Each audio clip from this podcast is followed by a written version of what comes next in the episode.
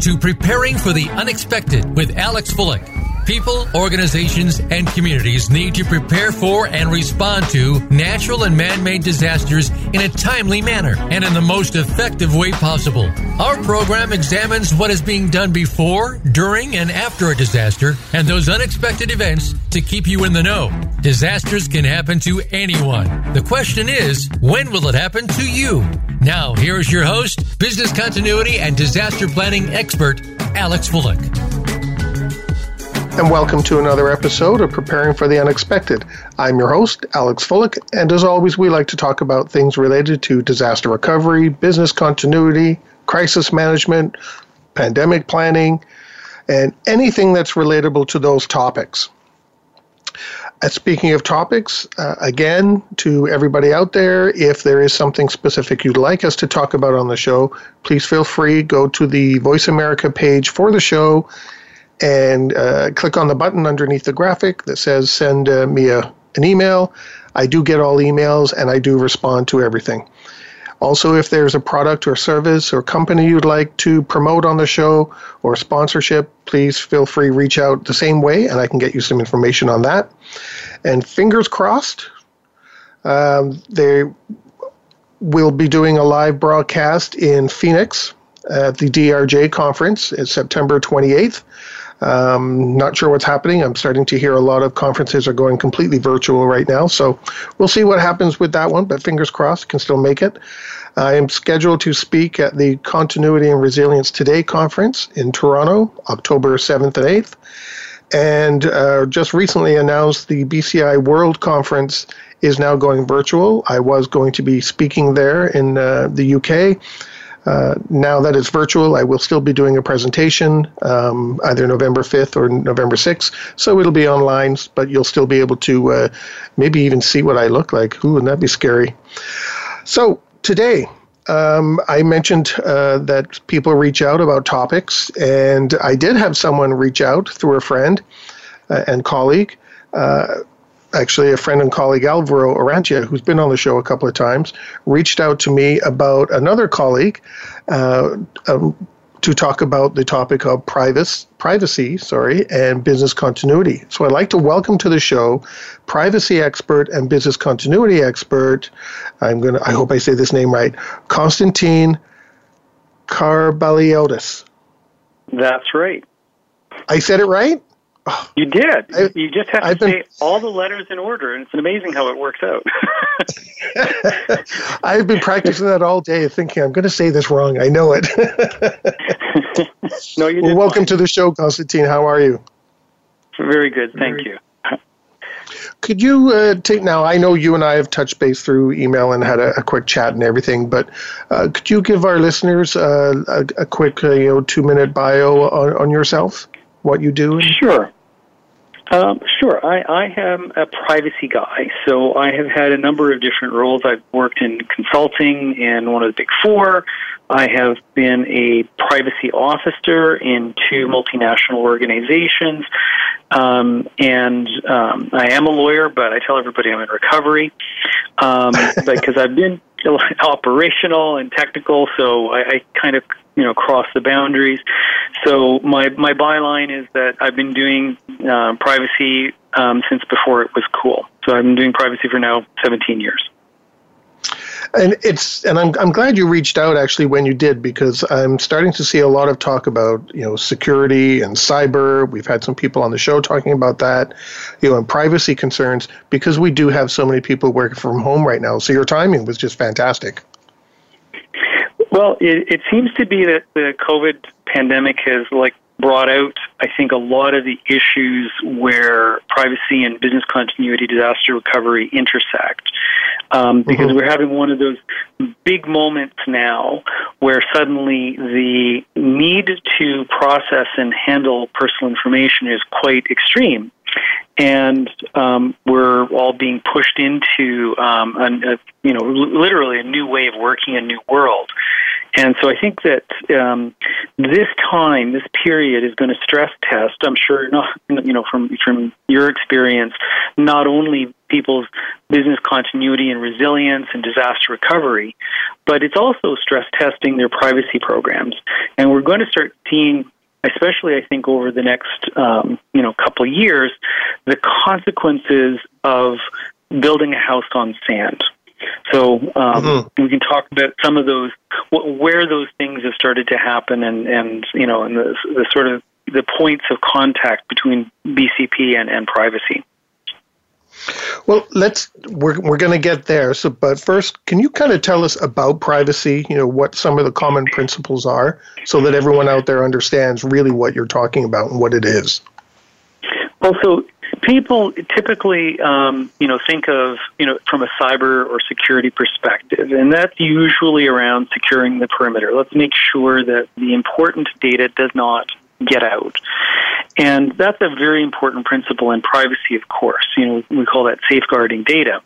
But that's not the only thing that we concern ourselves with. And there is, uh, it's not a one-to-one connection with, um, you know, cybersecurity, and that's where sometimes things get left behind.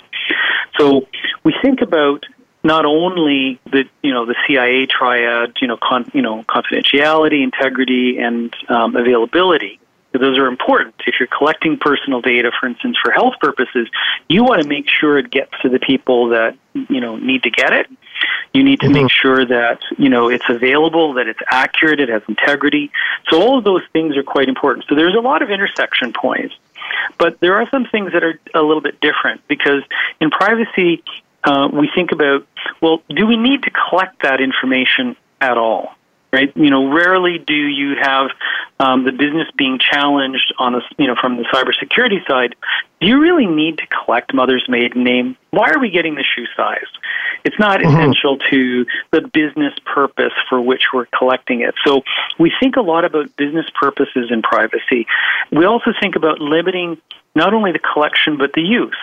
Um, you know, if we don't have, a, you know, like if it's not related to the business purpose, we shouldn't be using the data for other purposes. We don't ask for data in case we need it later. There's, you know, that, that's that's that's craziness. Um, we limit disclosure. You know, need to know principle obviously is something that you know is well known in cyber, and we really like that concept as well. If you don't need to know, you don't get it. Mm-hmm. Um, and now, but and another key area for us is retention, and this is, I'm sure, to your listeners, something that they're already aware is a really an Achilles heel for a lot of organizations, because we just keep data way too long. You know, we just got cheaper and cheaper storage, and we just you know, cram everything onto the cloud and all the servers and storage capacity. We never get rid of anything.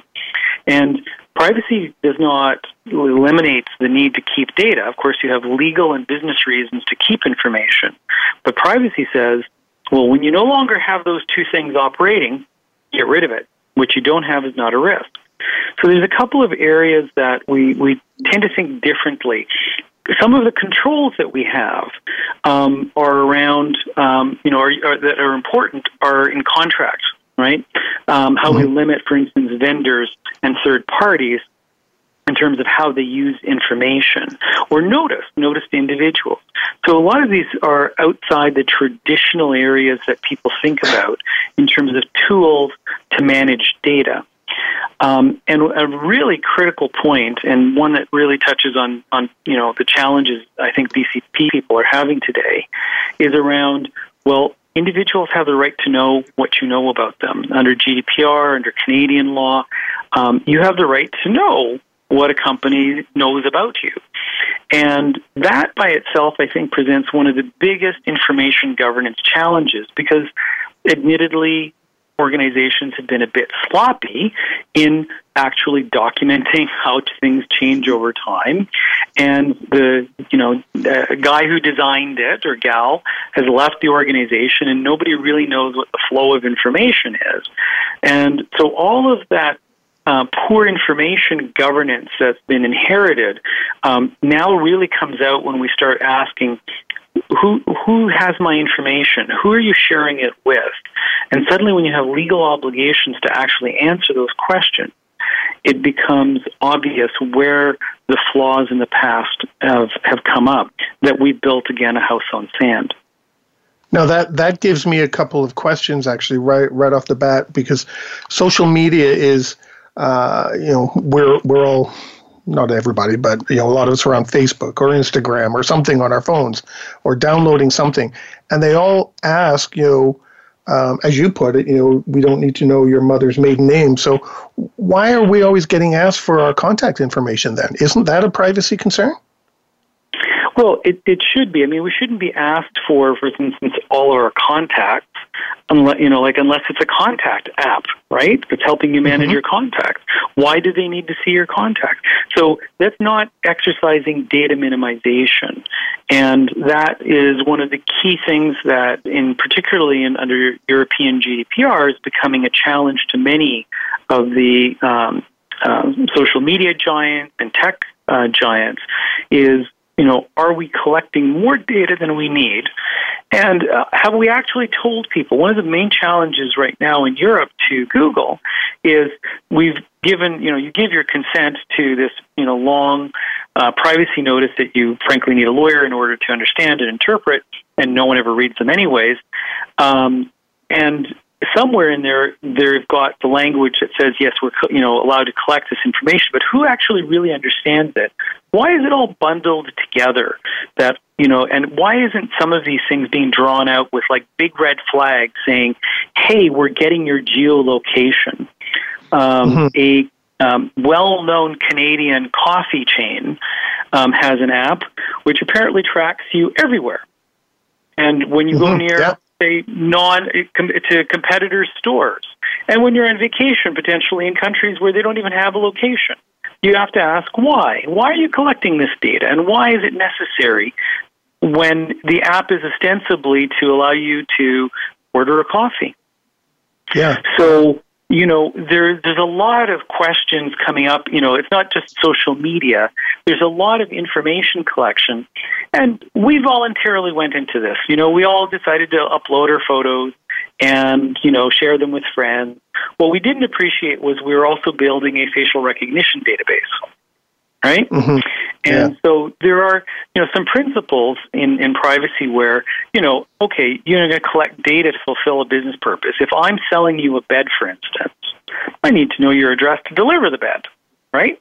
You need to get mm-hmm. paid you know, if you're using credit card. Those are necessary. But let's say I want to now send you information about bedding supplies. Well, I should get your consent for that. And the further away I get from the original purpose, the more clear I need to be. And especially if there's a potentially unusual or harmful aspect to it, that there's a risk that I'm creating, I should really mm-hmm. draw your attention to it and not bury it in a 4,000 word uh, privacy notice that you can't read on your phone, anyways and and usually written in what I would call legalese that can't well, understand anyway. yes, well, you know that's why I'm saying you know why why should you have to? Um, I, I think that there were some studies done that said that if we had to actually read and understand every single privacy notice that were presented during, you know, like in, in a typical person's use of, you know, say um, uh, a cell phone, um, you'd need, you know, a, a substantial number of days a year set aside just to be able to do that. And who's got that time? So yeah. there's a really a big job, I think, ahead for companies in terms of being clear with their consumers, their patients, their employees, to be straightforward and and um, and respectful of you know that, those audiences. And I think this is coming out most importantly right now, given that one of the things that we're looking to do with contact tracing apps is get people to voluntarily share their information. Um, the Prime Minister of Canada was on, um, you know, um, online yesterday to explaining to people why this is important and emphasizing the data will be collected anonymously. There's no geolocation, and emphasized over and over again why? Because if we don't have trust, we won't have participation. So mm-hmm. this is now a critical learning moment, I think, for organizations when they realize in order to get the data in the first place, they have to earn trust. So, right. and, and it's, it's not going to work otherwise. It's just not going to work. So a lot of time was spent discussing that yesterday, and I think that what the COVID crisis is doing right now, aside from teaching people a lot about business continuity planning, is it's also educating people because there's a great deal of concern in the public around contact tracing and about privacy. And so now they've been drawn into perhaps in a more substantial way than I think any time in the past, understanding how their personal data is important is needed, but at the same time, they're you know, hearing the privacy community talk about the concerns about the over collection and the over retention, and you know, um, and also potentially how it's being shared or used. So all these issues are now coming to the fore. And my other question uh, had to do with retention. Um, I, have worked with clients um, where we kind of have to take, um, you know, an employee online training like a code of conduct and you know money laundering things to make sure that we're aware of all this stuff. Mm-hmm. And in in one of them there was about retention of data and they said for 7 years how long should or can organizations keep this data that you're aware well, you of? Know, there there is usually a fair bit of effort many companies expend, and often by retaining outside counsel, to develop something called a records retention policy or schedule that yes, should set yes. this out. And it will vary by jurisdiction, you know, country, but also by industry, because it depends. Mm. There's many regulations telling you you need to keep information. So typically, for tax purposes, you keep information for six years. So the rule is six plus one. Then but um, for employment in Ontario, for instance, if you want to defend yourself against um, an, uh, maybe an employee's you know action, you have to keep it for at least two years because that's the limitation period for launching a lawsuit. Mm-hmm. So it will vary on the nature, and that's also an area where companies are terrible because they'll keep everything for seven years when there are parts of the file that if they applied the right retention would be gotten rid of sooner. And mm. um, so, and in specific industries, like for instance, pharmaceutical, clinical trials require information to be kept for a certain period of time. Lawyers' records need to be kept for 10 years. So there's a, a really a wide variety of retention timings appropriate to different kinds of documents in different industries. It's not a simple thing. You can't develop a retention schedule without the involvement of legal. Sorry. So, you need, however, to know what that is. Now, the problem is many companies have a retention schedule, and it's sitting in a file cabinet someplace or on a you know um, a SharePoint, and no one actually applies it which is actually terrible because it actually says if anyone were to challenge you later, oh, you knew better. But you didn't actually mm-hmm. do it. So yeah. that's the critical question for your listeners. Go find the retention schedule and then obviously, you know, start trying to apply it.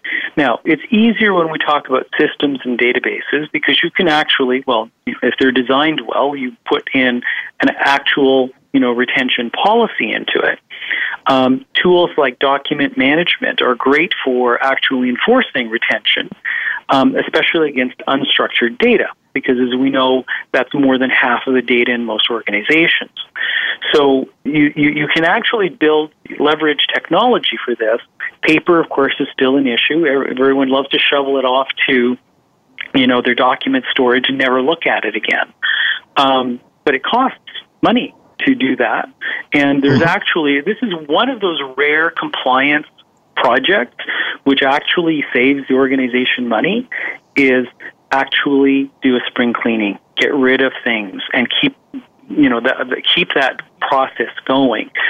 And what is also important to remember, and this is now coming back to some of the key privacy issues, again, what you don't have is not going to hurt you. I've had to deal with breaches where the magnitude of the breach was multiplied sometimes by a factor of two or three because they just didn't get rid of the data. And you start oh. multiplying the consequences in terms of how many people you have to notify, the credit monitoring, and then you do have now regulators. There was a recent case in, in Germany in Europe where the uh, regulator actually fined the company not because there was a loss of data, but because they didn't apply the retention schedule. They are creating unnecessary risk. Uh, well, on that note, risk, because I know we've got some questions about that coming mm-hmm. up. So I, am I'm, I'm going to put a, a bookmark there. We're going to end our first segment. We're talking with privacy expert today, Constantine. Constantine excuse me, I'm getting a cough here. Constantine Carabi. See, I told you I was going to get it wrong. Karbaliotis. It's okay. Just it Karbaliotis. Yes, I knew I was going to mess up. Sorry. uh, we'll be right back. Become our friend on Facebook. Post your thoughts about our shows and network on our timeline. Visit facebook.com forward slash voice America. Are you finding your frequency? It can be described as that space between failure and success. It's the future of digital media. It's finding your voice. It's engaging topics, content, and ideas. Jeff and Ryan discuss the digital media space and all of its aspects. It's about making the mistakes, taking the chances, summoning the intestinal fortitude to step out of your comfort zone, and discovering what you can accomplish when you decide to try, decide to learn, decide that you have something to say, and find your frequency. Live Fridays at 12 noon Pacific Time, 3 p.m. Eastern Time on the Voice America Variety Channel.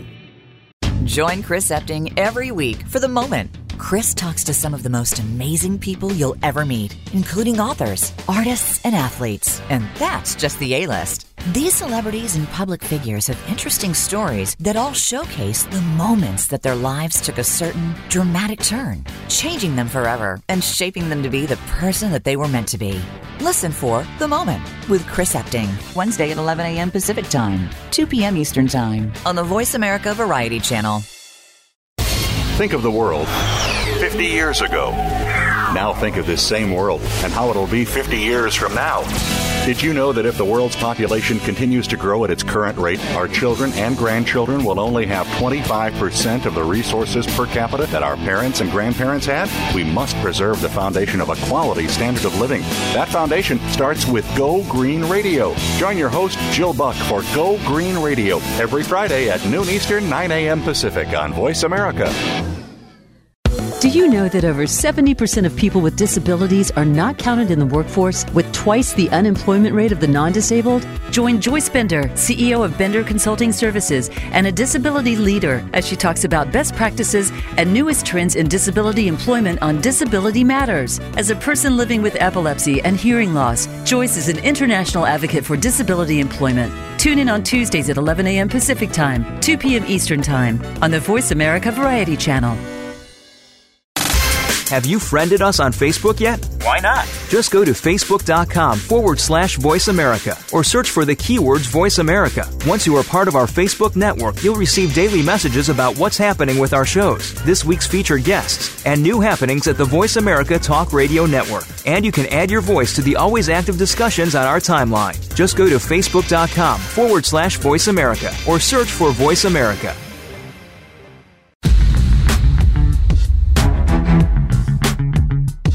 You are listening to Preparing for the Unexpected with Alex Fullick. Email your questions to info at stone-road.com. Again, that's I-N-F-O at stone-road.com. Now back to Preparing for the Unexpected. And welcome back to the show. We are talking about privacy today. Constantine, um, just at the end of our uh, first segment, you mentioned risk. So I'd actually like to talk about the privacy risk, uh, sorry, the privacy impact assessment. Um, can you tell us about that? Because I've worked in project management and program management as well. And uh, for a couple of clients, we've done privacy impact assessments. So can you explain to us what those are and how they relate to business continuity and disaster disaster planning?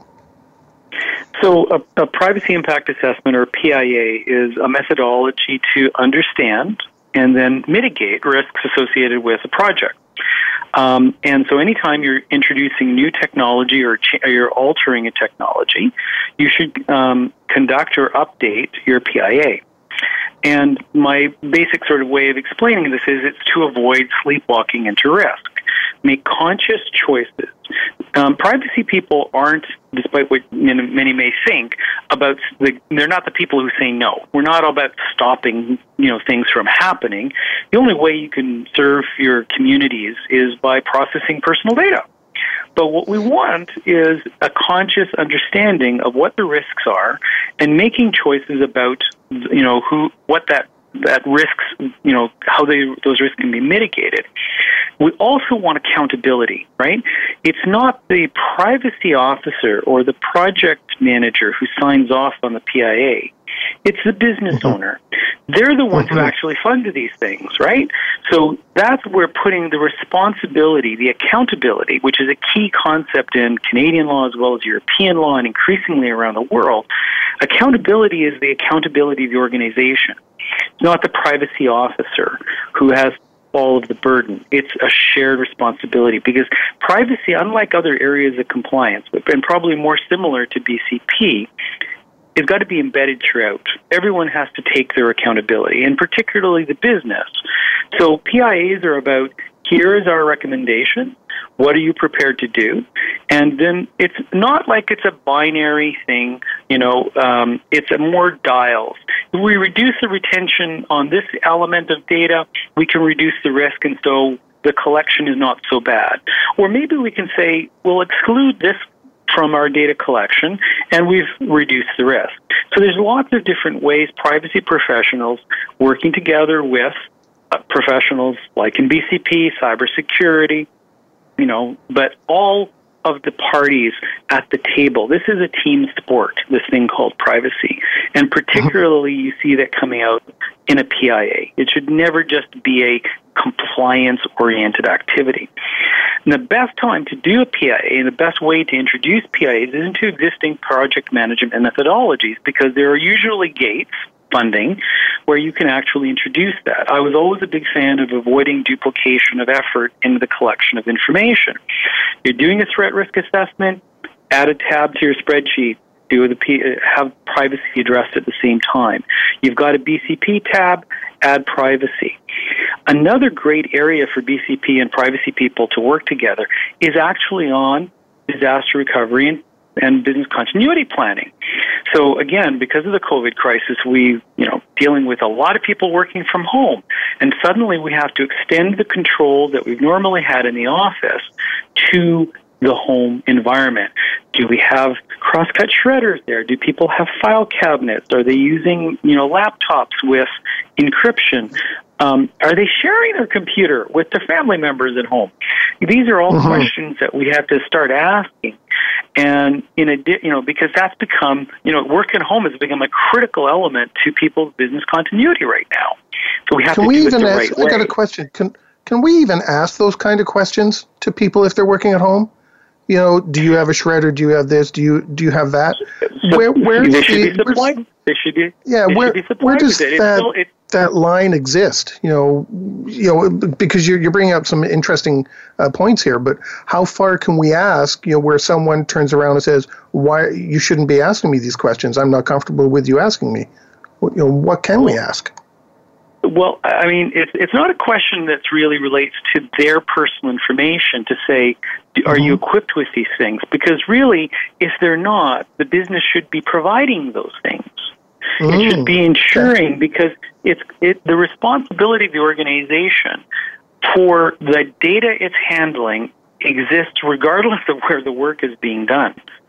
And so it, it will be organizations. Again, I suspect over the next 24 months, we're going to see the consequences of VPNs being set up hurriedly to support people from working from home when they weren't trained adequately, where they weren't, you know, instructed on these things, and they Right. weren't maybe equipped with the right technology or the right, um, you know, controls to ensure that though they're working from home, I mean, what happens if somebody's laptop is stolen? What happens if there's a, a break in in their home? I mean, it is the organization's accountability still. So really, we need to equip people to be good, you know, um, employees, even regardless of where they're working.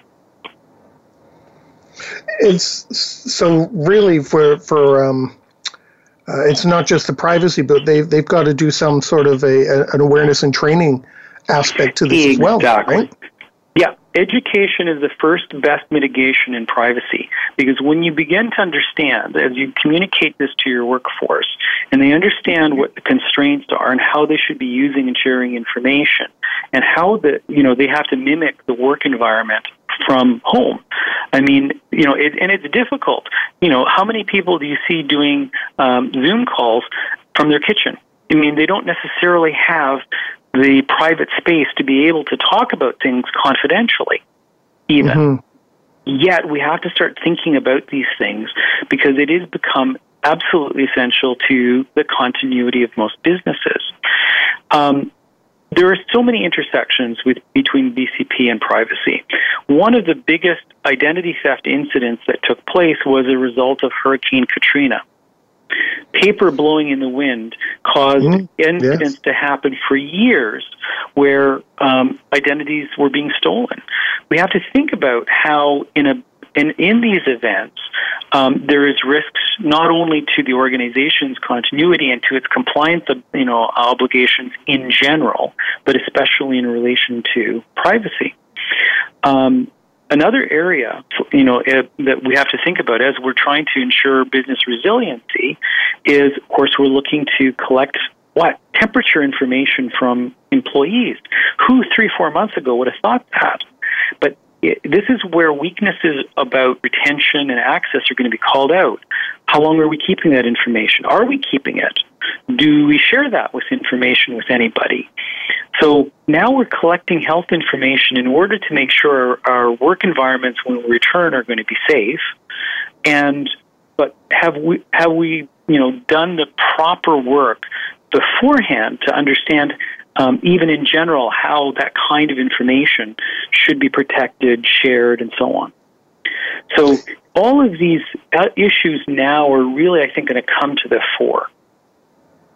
I, um, excuse me. I, I tend to think that's going to happen because you know we've got so many people, like you said, working from home now, and a lot of them haven't been trained on you know privacy. Um, there mm-hmm. are different things that are occurring, but there's also people working from home that deal with paper files and you mentioned yeah. shredders and things like that. So there's got to be challenges with, um, I guess, transporting these files as well. You know, because let's face it, when we go to the bank, we we can't just say, yeah, that's fine. We have to sign papers, and they get copied mm-hmm. and shipped around. And if all these people are working from home, there's got to be some privacy concerns with regards to that. Well, and you know, I mean, some of the challenges, you know, we've met, I've had to deal with in the past. I mean, I had to deal with breaches, and breaches are another area that, of course, there's a lot of intersection between business continuity and privacy.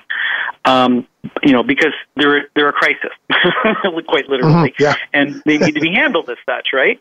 And um, but um, you know, if you think about it, um, you know, and and this happened, you know, where we had a you know an incident arise because not surprisingly, something went astray when it was sent by courier. Um, and so we altered the business process after that to um, ensure that it was only transferred electronically. So, of course, you had to build security around that, but it was a less risky exercise to scan the documents and make them available to the people who needed them electronically than to physically transfer the documents. So, this could really push, you know, we've always hoped for a paper free world. Well, this might actually push that because, again, what's not being physically communicated is probably at lower risk. Um, mm-hmm. But I mentioned breach, and I think that we should talk about that because the work from home doesn't mean that breaches don't happen. Um, we still are going to be facing events. Um, and a breach is a business continuity issue as well. One of the things that I learned, you know, when uh, working for large organizations was there was all these great mechanisms those brilliant BCP had, people had set up. And the smart thing for me to do as a privacy officer was to leverage them because they already had mechanisms in place to call together people when there was a crisis. They had already mechanisms in place to deal with the media implications that we might have to contend with. So there's a real, this is why BCP and privacy need to be best friends, right? Mm-hmm. there's so much risk. Oh, And your privacy buddy should help the BCP person in thinking about what they're doing. Okay, so what do BCP people do? They collect the sensitive, you know, contact information of key people. Mm, maybe you should do a PIA of your BCP program. yeah, I know. I chuckled. Yeah, yeah. Uh, now, backup sites. You got to be conscious. Talk to your privacy, you know, officer. Talk to your privacy lawyer, because you know we do have some constraints in certain parts of the world about where data can go. There are data localization requirements. And if you're keeping your data, for instance, in Canada as a matter of policy, but your DR site is in the U.S., well, have you thought that through? So BCP and privacy should be working hand in glove because so many of the communication systems can support management of privacy events, but also privacy needs to be built into the way that business continuity and disaster recovery is designed and operates. I completely agree with you. I I am going to lose my voice today, I swear. Um, I, I, think that's a perfect spot to end because now, I, I, on our next segment, I'd like to talk at some of these failures and take that a step further uh, and, and get into some of the, the failures of um, privacy and business continuity because you touched on a few of them, but I'd like to kind of dig in a little bit more on those. So we're going to end our second segment. We are talking today about privacy, and we will be right back.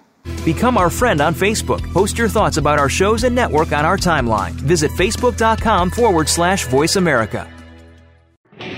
Are you finding your frequency? It can be described as that space between failure and success. It's the future of digital media. It's finding your voice. It's engaging topics, content, and ideas. Jeff and Ryan discuss the digital media space and all of its aspects. It's about making the mistakes, taking the chances, summoning the intestinal fortitude to step out of your comfort zone, and discovering what you can accomplish when you decide to try, decide to learn, decide that you have something to say, and find your frequency. Live Fridays at 12 noon Pacific Time, 3 p.m. Eastern Time on the Voice America Variety Channel. Join Chris Epting every week for The Moment Chris talks to some of the most amazing people you'll ever meet, including authors, artists, and athletes. And that's just the A list. These celebrities and public figures have interesting stories that all showcase the moments that their lives took a certain dramatic turn, changing them forever and shaping them to be the person that they were meant to be. Listen for The Moment with Chris Epting, Wednesday at 11 a.m. Pacific Time, 2 p.m. Eastern Time on the Voice America Variety Channel. Think of the world 50 years ago. Now think of this same world and how it'll be 50 years from now. Did you know that if the world's population continues to grow at its current rate, our children and grandchildren will only have 25% of the resources per capita that our parents and grandparents had? We must preserve the foundation of a quality standard of living. That foundation starts with Go Green Radio. Join your host, Jill Buck, for Go Green Radio every Friday at noon Eastern, 9 a.m. Pacific on Voice America. Do you know that over 70% of people with disabilities are not counted in the workforce with twice the unemployment rate of the non disabled? Join Joyce Bender, CEO of Bender Consulting Services and a disability leader, as she talks about best practices and newest trends in disability employment on Disability Matters. As a person living with epilepsy and hearing loss, Joyce is an international advocate for disability employment. Tune in on Tuesdays at 11 a.m. Pacific Time, 2 p.m. Eastern Time on the Voice America Variety Channel. Have you friended us on Facebook yet? Why not? Just go to facebook.com forward slash voice America or search for the keywords voice America. Once you are part of our Facebook network, you'll receive daily messages about what's happening with our shows, this week's featured guests, and new happenings at the Voice America Talk Radio Network. And you can add your voice to the always active discussions on our timeline. Just go to facebook.com forward slash voice America or search for voice America.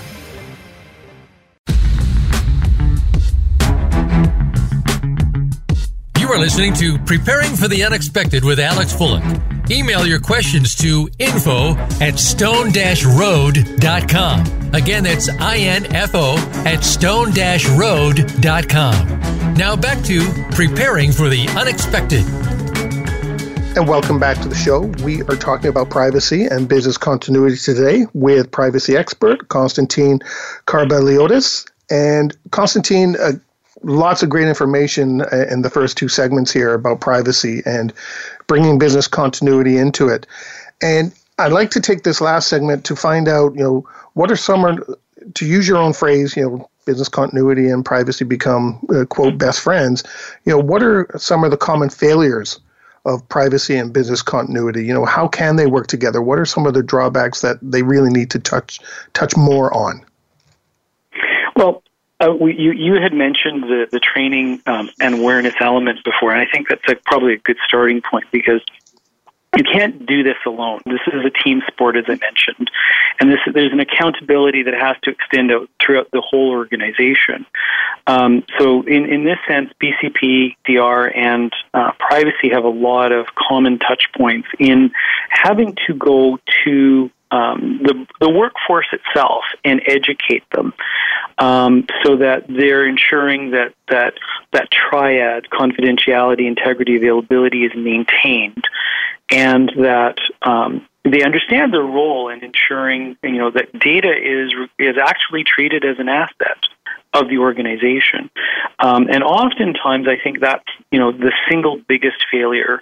It's easy to regard a bunch of electrons as not having any value, but for most organizations, that is the value of their organization.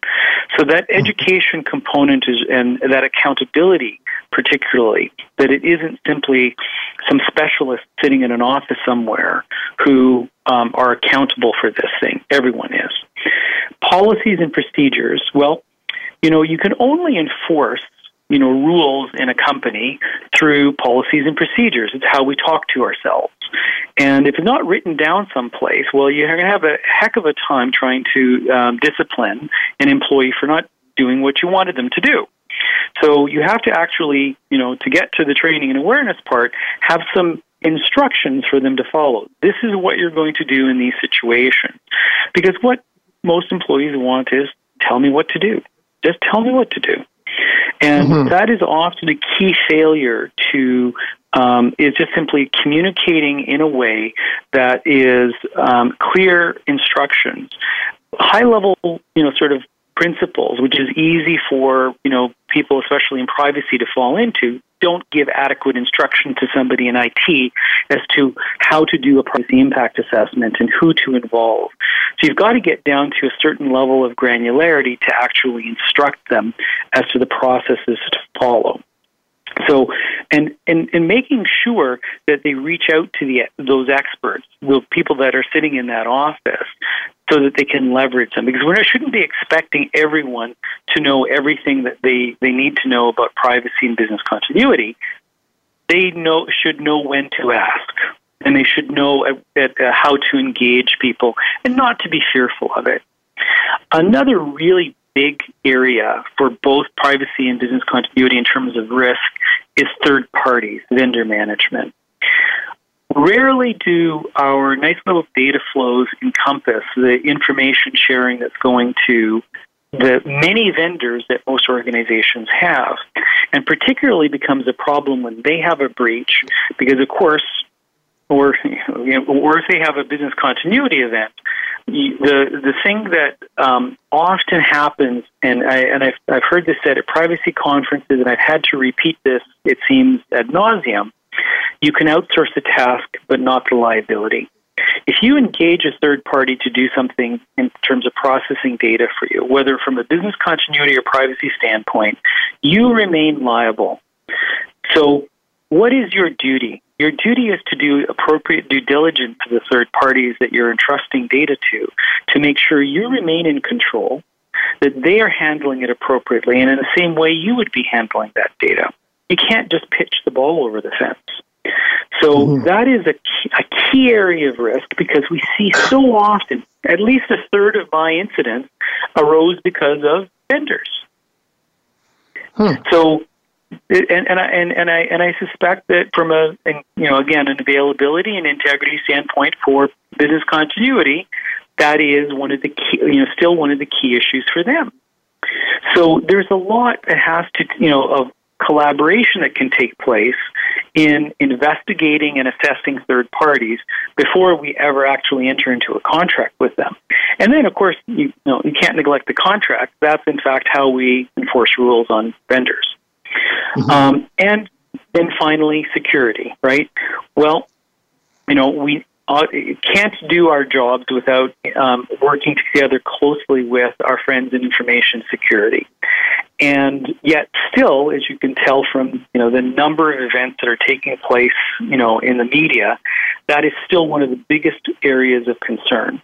And as information security event, as much as a privacy event, is a business continuity event because it threatens the ability of the organization to continue. It threatens the integrity and availability of data. We just have to think now about the number of ransomware attacks that are taking place. Those go to the heart of the resilience of the organization and its ability to continue doing business.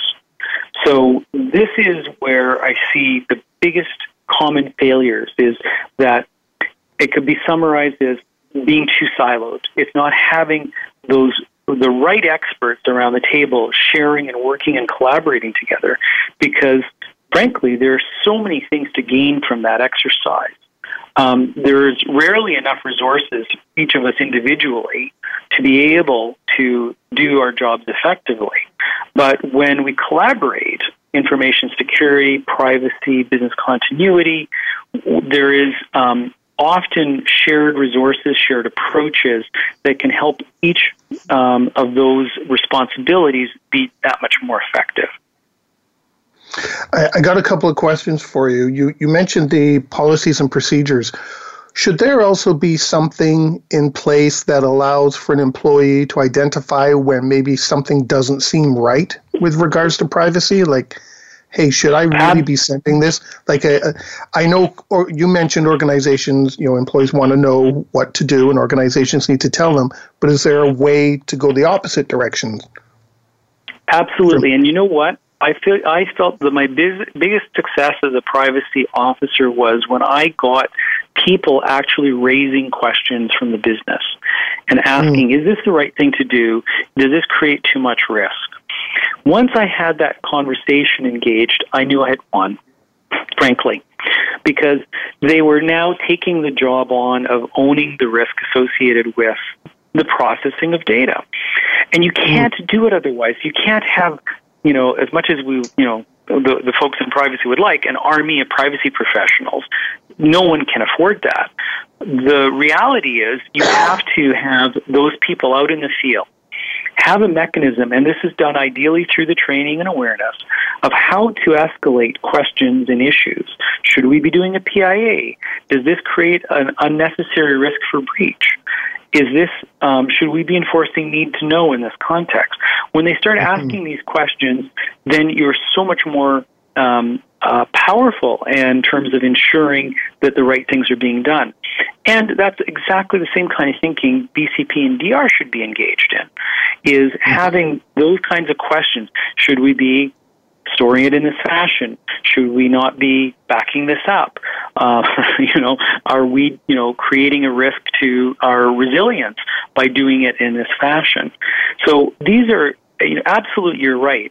One of the you can't you have to ally, and one of the biggest best ways I've found is to create champions within the organization.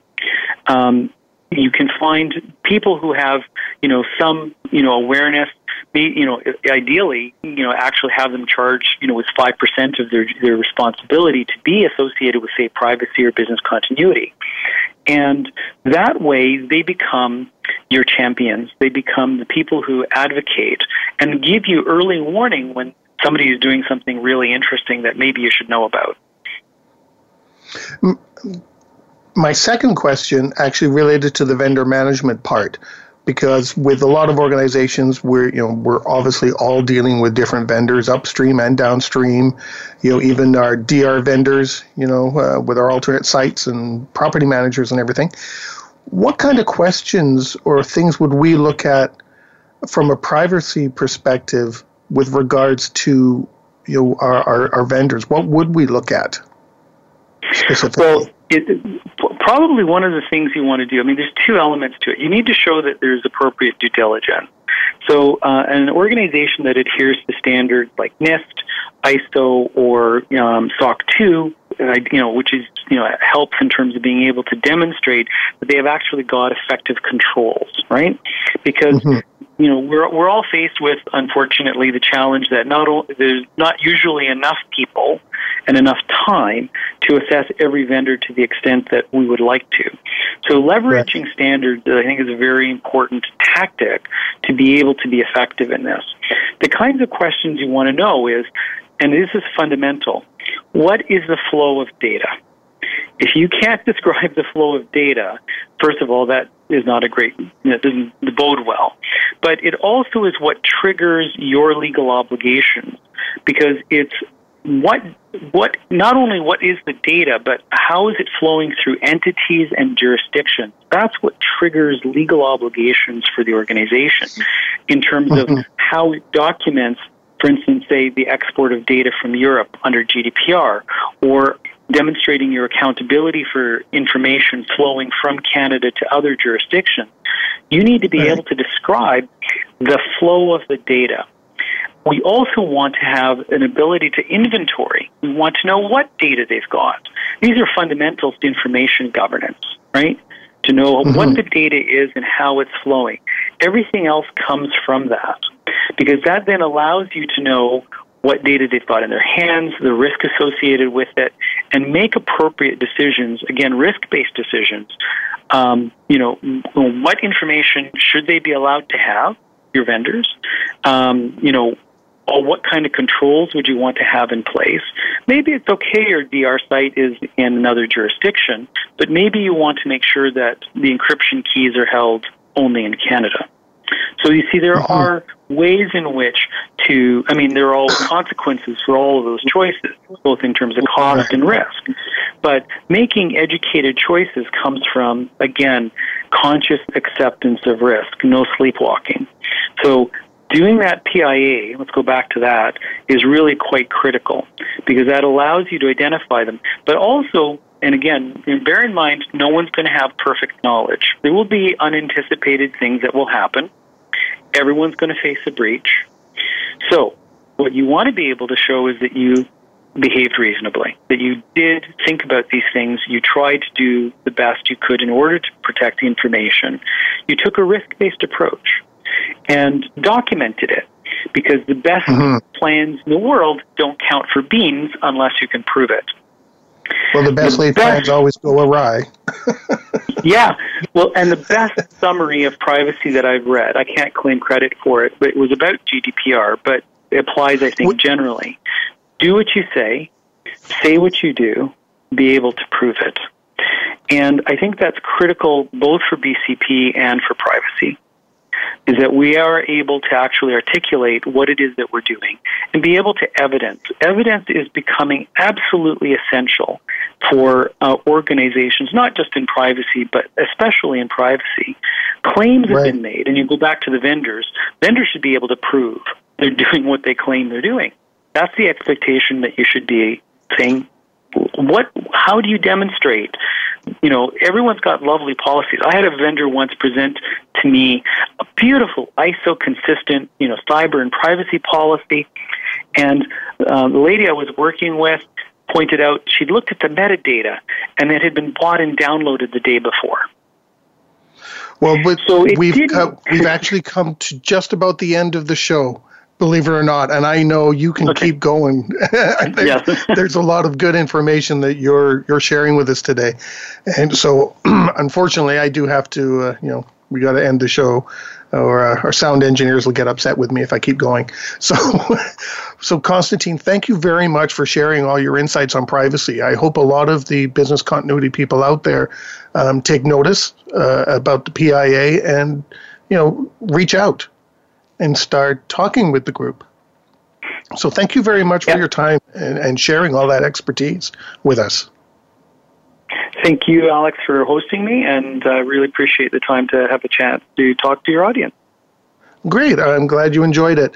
And everybody out there, if there's a topic, please feel free, get in touch, let me know. In the meantime, Stay prepared, everybody.